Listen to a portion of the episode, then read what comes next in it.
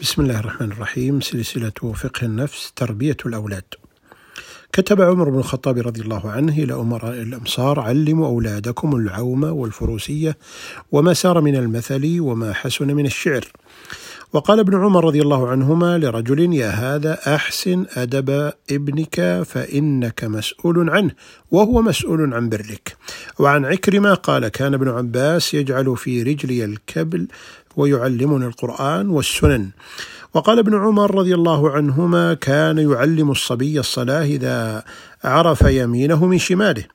وكتب عمر الخطاب رضي الله عنه إلى ابنه عبد الله رضي الله عنهما أوصيك بتقوى الله فإنه من اتقاه كفاه ووقاه ومن أقرضه جزاه ومن شكره زاده فاجعل التقوى عماد بصرك ونور قلبك واعلم أنه لا عمل لمن لا نية له ولا جديد لمن لا خلق له ولا إيمان لمن لا أمانة له ولا مال لمن لا رفق له ولا أجر لمن لا حسنة له.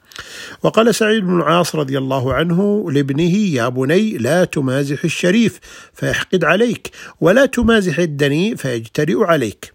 وقال سعد بن أبي وقاص رضي الله عنه لابنه اقتصد في المزاح فإن الإفراط فيه يذهب البهاء ويجرئ عليك السفهاء. وقال سعيد بن العاص رضي الله عنه إذا علمت إذا علمت ولدي القرآن وحججته وزوجته فقد قضيت حقه وبقي حقي عليه. وقال القاسم بن محمد أرسلت إلي عائشة رضي الله عنها بمئة درهم فقالت أطعم بها على ختان ابنك وعن ثابت بن عبيد قال ما رأيت أحدا أفكه في بيته ولا أحلم في مجلسه من زيد بن ثابت رضي الله عنه.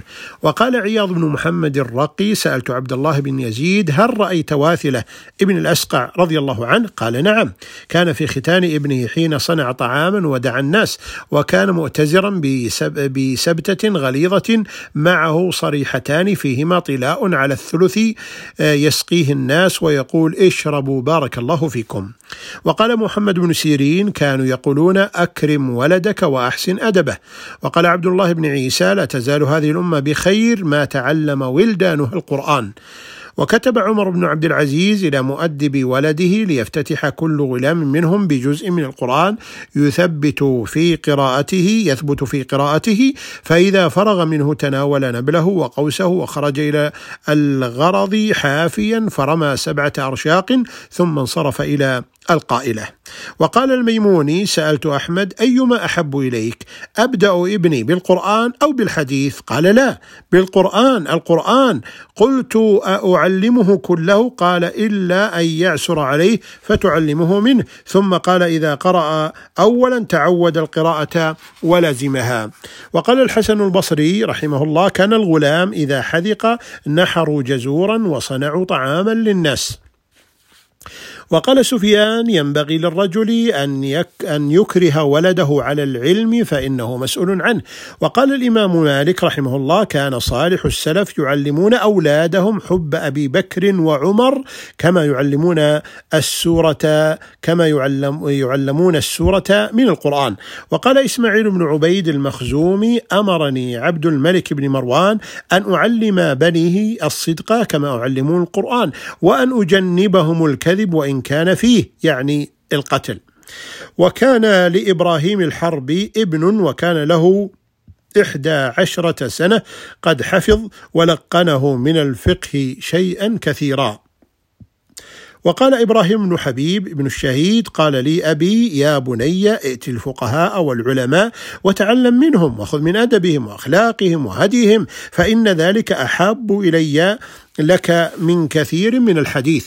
وكان عروة بن الزبير يقول لبنيه أي بني هلموا فتعلموا فإنكم توشكوا أن تكونوا كبار القوم كبار قوم وإني كنت صغيرا لا ينظر إلي فلما أدركت من السن ما أدركت جعل الناس يسألوني وما أشد علي أو على امرئ أن يسأل عن شيء من أمر دينه فيجهله. وقال علي بن عاصم دفع إلي أبي مئة ألف درهم وقال اذهب فلا أرى لك وجها إلا بمئة ألف حديث. قالت أم سفيان لسفيان اذهب فاطلب العلم حتى اعولك بمغزلي فإذا كتبت عدة عشرة أحاديث فانظر هل تجد في نفسك زيادة فاتبعه وإلا فلا تتعنى.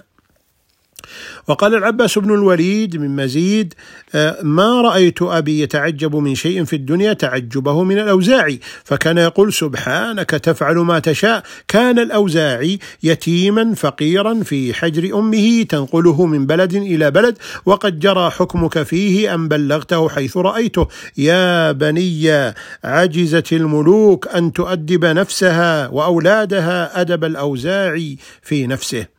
وتوفي محمد بن حنبل والد الإمام أحمد وله ثلاثون سنة وكان أحمد إذ ذاك طفلا فوليته أمه. قال محمد بن المنكدر قالت لي أمي يا بني لا تمازح الصبيان فتهون عليهم. وكتب عمر بن عبد العزيز إلى مؤدب ولده خذهم بالحفاء فهو أمنع لأقدامهم وترك الصبحة فإن عادتها تكسب الغفلة وقلة الضحك فإن كثرته تميت القلب وليكن أول ما يعتقدون من أدبك بغض الملاهي التي بدأوها أو بدء بدؤها من الشيطان. وكان عروة بن الزبير يأمر بنيه بالصيام إذا أطقوه وبالصلاة إذا عقلوا وقال جندب ابن أبي ثابت كانوا يعلمون الصبي الصلاة إذا عد عشرين. قال سعيد بن قال سعيد الخير لابنه أسبغ الوضوء وصل صلاة مودع كي لا تصلي صلاة غيرها وإن استطعت أن تكون خيرا منك أمس وغدا خيرا منك اليوم فافعل.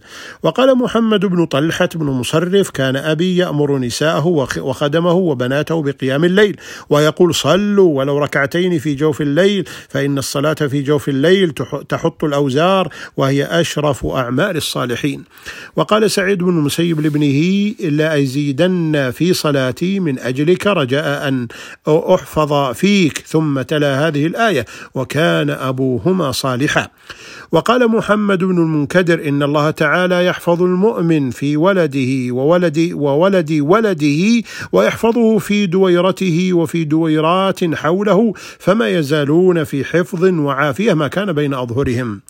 وقال الإمام مالك رحمه الله ينبغي للرجل أن يحسن إلى أهله إلى أهل داره حتى يكون أحب الناس إليهم. وكان الإمام مالك أحسن الناس خلقا مع أهله وولده وكان الحسن البصري المقتر على عياله خائن. وقال أبو قلابة أي رجل أعظم أجرا من رجل ينفق على عياله له صغار يعفهم الله به ويغنيهم. وقال الحسن البصري رحمه الله ما يعلم أهل السماء وأهل الأرض ما ما يثيب الله العبد على الشيء على الشيء يفرح به عياله وأهله وولده.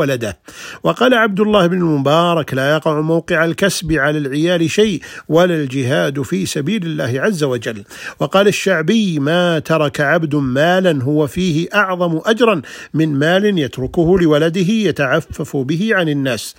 وقال حماد بن زيد رأيت أيوب لا ينصرف من سوقه إلا معه شيء يحمله لعياله.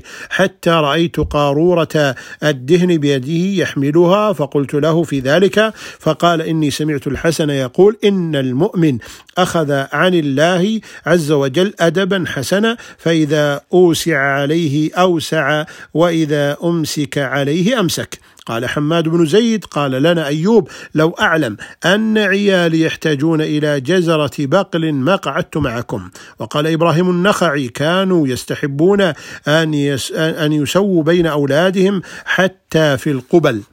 وعن عمر بن عبد العزيز رحمه الله أنه ضم ابنا له وكان يحبه فقال يا فلان والله إني لأحبك وما أستطيع أن أثيرك على أخيك بلقمة. وقال سفيان الثوري كان يقال حق الولد على والده أن يحسن اسمه وأن يزوجه إذا بلغ وأن يحججه وأن يحسن أدبه. وقال قتادة كان يقال إذا بلغ الغلام فلم يزوجه أبوه فأصاب فاحشة أثم الأب. وقال الصلت بن بسطام التيمي قال لي أبي إلزم عبد الملك بن أبجر فتعلم فتعلم من توقه في الكلام من توقيه في الكلام فما أعلم بالكوفة أشد تحفظا للسانه منه. وقال الخطاب بن المعلى لابنه إياك وهذر الكلام وكثرة الضحك والمزاح وألق صديقك وعدوك بوجه الرضا. ورأى محمد بن واسع ابنا له يمشي مشية منكرة فقال تدري بكم شريت أمك؟ بثلاثمائة درهم وأبوك. لا كثر الله في المسلمين مثله. أنا وأنت تمشي هذه المشية. قال عمرو بن قيس كانوا يكرهون أن يعطى الرجل آه، آه، صبيه. الشيء فيجيء به فيراه المسكين فيبكي على أهله ويراه الفقير فيبكي على أهله. وقال الباجي لولده أو لولديه إياكما وما يعتذر منه فمواقع الخزي لا تستقال عثراتها ومظنات الفضائح لا تؤمن غمراتها. وقال الحسن البصري إذا رأيت في ولدك ما تكره فاستعتب ربك وتب إليه فإنما ذلك شيء أردت به أنت. وقال مقاتل بن محمد العكي حضرت مع أبي وأخي عند أبي إسحاق يعني إبراهيم الحربي فقال إبراهيم لأبي هؤلاء أولادك قال نعم. قال احذر لا يرونك حيث نهاك الله فتسقط من أعينهم. ورأى مالك بن دينار رجلا يسيء صلاته فقال ما أرحمني بعياله؟ فقيل له يا أبا يحيى يسيء هذا صلاته وترحم عياله. قال إنه كبيرهم ومنه يتعلمون. وقال الخطاب ابن المعلى لابنه المرء يعرف بقرينه وإياك وإخوان السوء فإنهم يخونون من رافقهم. ويحزنون من صادقهم وقربهم أعدى من الجرب ورفضهم من استكمال الأدب. وقال إبراهيم الحربي رحمه الله جنبوا أولادكم قرناء السوء قبل أن تصبغوهم في البلاء كما يصبغ الثوب. وقال أيضا أول فساد الصبيان بعضهم من بعض. ودخل الحسن البصري منزله وصبيان يلعبون فوق البيت فنهاهم رجل معه فقال الحسن دعهم فإن اللعب ربيعهم. وقال إبراهيم النخعي كانوا يرخصون للصبيان في اللعب كله إلا بالكلاب. وقال الغزالي ينبغي أن يؤذن له بعد الانصراف من الكتاب أن يلعب لعبا جميلا يستريح إليه من تعب المكتب بحيث لا يتعب في اللعب. فإن منع الصبي من اللعب وإرهاقه إلى التعلم دائما يميت قلبه ويبطل ذكاءه وينغص عليه العيش حتى يطلب الحيلة في الخلاص منه رأسا. وقال الخطابي وقال الخطاب بن المعلى لابنه تشبه بأهل الفضل تكن منهم وتصنع للشرف تدرك واعلم أن كل امرئ حيث يضع نفسه. يقول الشاعر عود بنيك على الآداب في الصغر كيما تقر بهم عيناك في الكبر فإنما مثل الآداب تجمعها في عنفوان الصبا كالنقش في الحجر. وقال أحمد شوقي ليس اليتيم من من انتهى أبواه من هم الحياة وخلفاه ذليلا فأصاب بالدنيا الحكيمة منه منهما وبحسن تربية الزمان بديلا. إن اليتيم هو الذي تلقى له أما تخلت أو أبا مشغولا. اللهم أصلح نياتنا وذرياتنا يا رب العالمين. ألقاكم على خير في حديث آخر من فقه النفس.